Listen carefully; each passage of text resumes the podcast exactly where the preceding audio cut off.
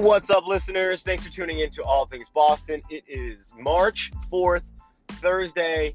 Beautiful day. Uh, sun's out. I mean, it's not that freaking warm, but 41 degrees right now, but it's nice. And the sun, maybe 50? I don't know, give or take. Uh, you know, as we know, I forgot to publish my podcast I recorded last week, but seems like Massachusetts Governor Baker has finally grew some big cojones because he didn't have any this whole time to open up the state again. It's time to get the state back rolling, and I'm excited. It seems like there's a lot. Everyone's sick of the mask. Everyone's sick of staying home. Everyone's just sick of like the bullshit. And you know, we're gonna get back to like being able to go to a Red Sox game, having a beer on the Green Monster, going to a Pats game. You know, pissing every 20 minutes because you got shit faced in the parking lot. Uh, going to a Celtics game and blacking out. You know, actually Celtics I don't black out, but usually the Bruins game I would black out by the third period because of just Bruins games just hit differently. I think it's the cold weather and the North End drinking, and there's more adults around. I don't know. Like there's kids at Celtic games, so no one really gets after it. But back in my day when I did drink, that was uh, dangerous, and now I don't. So it's been six months. Uh, the 24th of February, I've uh, been able to get my uh, app sobriety chip. If that doesn't sound pathetic, but um, and I just got back from my bachelor party that my friends threw for me um, last weekend, which was like incredible, and managed to not drink there too. They, I saw a good thing today, and it was like, you know, you know, you got to take it easy on yourself. You are healing a, a wound from your drinking, and I'm not saying I have like a, you know, big wound of like pain or anything from my alcoholism, but there is a lot of embarrassment and you know me making a fool of myself that it's still going to take a long time for people to forget of the old me and adjust to the new me. But I'll give a credit to my buddies who took care of me this weekend. Like they were super supportive. You know, I didn't get called a, a you know, a, a, a, a word, you know, describing a woman's part the whole trip. And it was um awesome. I freaking once again thought I could just like hop on a mountain and go skiing. Clearly, I need to fucking hit the bunny bunny slope before I get up the mountain. But at the end of the day, and I took my licks and I fell down, had a couple fucking panic attacks. I skied and it was an amazing time. Skiing is really good. And once you start getting better at it, you get super addicted. And um, it ended up being a good time. I did get fucked up. I got bruises all over my hips uh, from falling, but it got better. I think I'm going to try to hit Wachusett before the season ends. It's a quick little hour drive up the street. So um, you know that's uh, that was a good time and it was just good to it's it's crazy like skiing is an extreme sport man. When you're hitting the slopes downhill and you're hitting the you know we did a couple blacks um, and then some blue squares it's tough. We went to cranmore mountain which is a dope mountain right next to north conway which is another cool little town.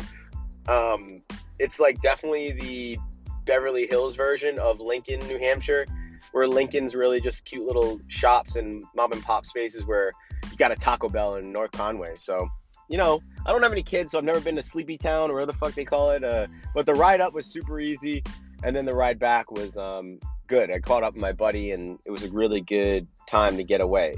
I don't even know when I'm getting married, but I got that out of the way, and my fiance, who is pregnant, will probably get a you know get a pass to go on her girls trip, which is sucks for me because she'll have like no COVID restrictions. But be honest, like it was a sick house. I woke up the next day with just snow falling outside, and you know you could see the whole mountain behind me. This is why Airbnb is the shit. You're not gonna get a room that I stayed in with a bathroom and a hot tub for less than eight hundred dollars a night. And I don't know how much this house cost, but it ended up being a great deal. And shout out to the, my boys who slept four to a room. That room smelled like a dead fucking, you know, a dead elephant who's been rotting for like three days in there. And I don't know how you dudes slept through it. One dude left, slept on the couch. I don't blame you. But some people really need to like evaluate like their sneakers, their feet. There's things called antiperspirant shit for your foot where you don't make your feet smell. You can spray shit in your shoes when you're done. But that fucking room, I'm not pointing any fingers, stunk like feet. And it's it was just gross. But you know, who is this guy to know? He's probably had I don't know who it is. I'm not gonna name any of my friends. But you know, maybe someone's just never been told your feet stink, or maybe they have. But yeah, um, credit when credit's due to anyone that slept in that room that night. Like you had to have been pretty shit faced to go to bed and not, um, you know, just be demoralized. I, I hope that room will go back to normal once the cleaning people cleaned it. Like it, you need to light some sage in there. You need to like, you need a priest to go bless the room from Satan. I don't know, but great trip. And um, the Red Sox, as much as people want to talk shit, look good. Bobby Dalbec is just hitting home runs, and they're not just fucking little like line drive home runs. They're bombs. 400 foot, 410, 412.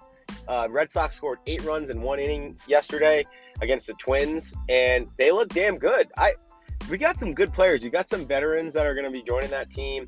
You know, Chaim Bloom is kind of on the hot seat because last year was such a horrible year, and then this year with Henry and you know the way the Red Sox franchise is, like we can't just keep playing like the Orioles every year because you're gonna get killed in the papers.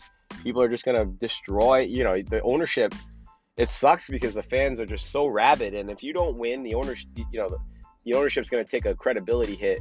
And I'm sure John Henry at a cocktail party does not want to be asked like why the team's not doing well. So, um, with me, list like I'm watching a lot of soccer now. You got the Liverpool game today versus Chelsea, whatever. But you know, it's the same sort of intensity that you see in soccer fans. Where, I mean, I'm a Man U guy, but it's like the end of the world if they don't even if they tie.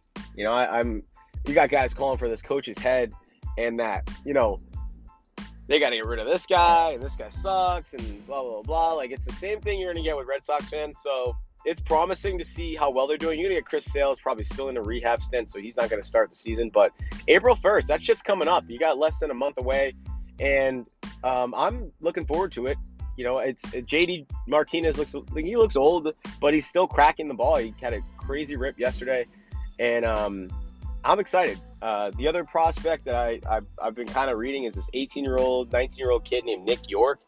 Um, people kind of made fun of the Red Sox when they drafted him in the first round. He wasn't even a top 100 prospect, but um, they needed a second baseman really bad, and Pedroia obviously retiring now. And this kid has a pretty solid uh, contact battering um, hit. So, you know, where we usually went with the Mark Bellhorns of the world who couldn't hit for shit but had great fielding, um, we had, you know, Pedroia was just a freak of nature that did all of it. So hopefully this kid Yorke will be good. Um, you know, our, our farm system's like ranked like 20th to 22nd in the league, which is a pretty bad rating for your farm system. But, um, you know, it seems like there's some promising, you know, Jeter Downs, another kid who is a is a rookie that you can look forward to. Uh, maybe seeing him in Worcester this year, which is another fucked up thing that you have to go to Worcester now to see, you know, what was a Paw Sox game. I now I'm like regretting never being, you know, never going to these uh, games when they were there. But I guess you really do miss what you don't have anymore. But I did have some good stories. Like I remember one time we rented out like a suite, and the suite was like on the first baseline, uh, third baseline, and like we just got wasted at a, a Paw Sox game and then you know growing up as a kid watching the fireworks um, you know we didn't come from money so there's like the poor people fourth of july like get it get after it spot right there and all i remember is just dope fireworks sometimes the fireworks would just like blow up in the field and then having like a fucking like he-man sword that lit up and just thinking like the fourth of july was just amazing and hanging out with my mom and her project friends and it was a good time so you know it's sad to see but you know, they're going to turn that baseball stadium something cool. You know, you're never going to find me wanting to go to Worcester. I, I, I know it's a coming up city, and God knows it's so fucking expensive to live in Boston that you know who knows I'll probably end up having to live in Worcester unless I'm making like three hundred thousand a year. But um, you know, it's uh it's it is what it is. You know, this business, and no offense to Rhode Island, but you know they had they would have had to give away the house, and you know, it's not like there's any money coming in right now in that state that you can just write off all these tax dollars and uh, and think you can get away with it. So it is what it is. But besides that, Patriots, um, you know, another exciting offseason for them. You know, it's kind of in the same boat as Red Sox where they underachieved, well, maybe overachieved with what they had to deal with. But you get all these returning players like Chung and Hightower and all these like studs but you don't have a quarterback right now, and there's not many quarterbacks that want to play for us. Like Russell Wilson, who wants to leave the um, the Seahawks, listed New England as not one team that he wants to play for. People just don't like playing for the Pats. Uh, I mean, give it the curse of uh, Bill Belichick's uh, being a prick, but um, that is what it is. So you're gonna have to find a guy who wants to be kind of tuteled uh, under Belichick. And these days, these kids don't want to fucking do anything. They want to play, you know, PS5 and just chill with their boys and TikTok and you know you, you got this guy who's tell, yelling at you for being a minute late and fucking benching you. You know it's i don't know. It could be a forgotten art. This could be the end of the gordon ramsay style of coaching um, in the world. Like if you ever wanted to see how i grew up in the workplace watch hell's kitchen. I've been addicted to that show. It's uh he's just incredible. He'll tell everyone to get the fuck out of the kitchen. And you're not to get that anymore. You don't get um, do not get people talking to people like that. You know, with HR and all this stuff, you have to be like, hey, um, you know, you mind, uh, you mind toning it down? We may have to send you home next time you have a bad attitude, but this is just a warning. It's not a, you know, and if you need anyone to talk to, you can ask me. And if your boss is giving you a hard time, you know, make sure you give me a call. We'll we'll investigate if he's being a bully. So I love watching Hell's Kitchen because it really is um, going back in time for me when you really could yell at someone like Bobby Knight style and get production. And I do think, you know, for me, I need someone who's gonna wake me up and be like, "Yo, like you're fucking up. Like get the, you know, go the fuck home if you're not gonna come here and get your shit done." Because you know what, that first time he sends me home, or maybe that second time he sends sends me home, I'm gonna show up ready to work. Like I'm not quitting. And God, I sound like a boomer right now, but you know, there's some people that these young people that just they automatically crawl up in a ball, they cry, you know, they call a fucking hotline. Like you just can't do it anymore. Like I, I manage and I just don't do it anymore because not, um, it's not PC. I don't even PC or ethically. I, but I, I, I'm telling you right now, I'm lucky to have people influence me because that's the way shit should be done. But back to the Patriots, they're gonna have a hard time you're gonna have to find, you know, Belichick's son, who's gonna be like the bro who gets it, and like McDaniels to kind of be like, yeah, this guy's gonna be leaving eventually and retiring. This is what the future looks like. Uh, and if you want to join us, join us. Like, I'm hoping that we get a guy like fucking, you know, the dude on the Texans, Watson, or you know, someone. Maybe Garoppolo comes back, but they're saying Garoppolo's staying now. I don't fucking know. But you know that's what you can hope for with the Pats. So, and then the other thing I wanted to touch on was the Notorious B.I.G. documentary. I believe it's called Notorious. I have no idea or something like that, but it is like an amazing documentary. I forgot how much I loved him growing up. I remember in my basement room in my mom's house in Providence when I thought I was thugged out because hip hop was literally sleep, I breathe, fucking ate hip hop to a point where I actually bought motorcycle goggles on my head to look like a thug. My screen name was Thuggish. Like I was literally in my own mind thinking I was a hardcore dude, but I really wasn't. I was like a fucking half white boy from Seekonk who just literally did not know what the hood was. I but I would get myself into these places in my head with Biggie's Ready to Die album and you know DMX and all this stuff and pretend that I was just as hood as they were. So Biggie was like my favorite artist. He's still my favorite artist of all time.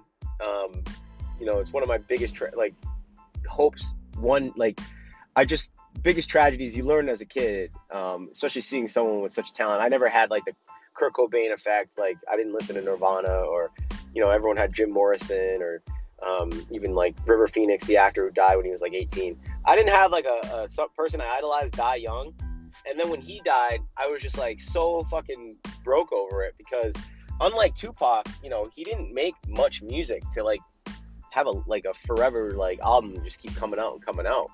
He thought, you know, that it was all like part of the music game and it wasn't serious and went to LA and got shot. And you know, I remember it today. I'm sitting in my little like I had a futon bed, like bunk bed. So the bottom was like a like a queen size futon, and then the bunk was like up top. And I slept on the futon. I think it was probably not good for my back, but I remember watching MTV and seeing Kurt Loder, you know, announce, you know, with the hearse and Biggie Smalls. MTV. This is when MTV actually played fucking music before TRL, and it was just so shitty. Like I didn't like I think I cried and um, you know, it was just a fucking fucked up time. And watching that documentary brought me back in a good way to like the 90s.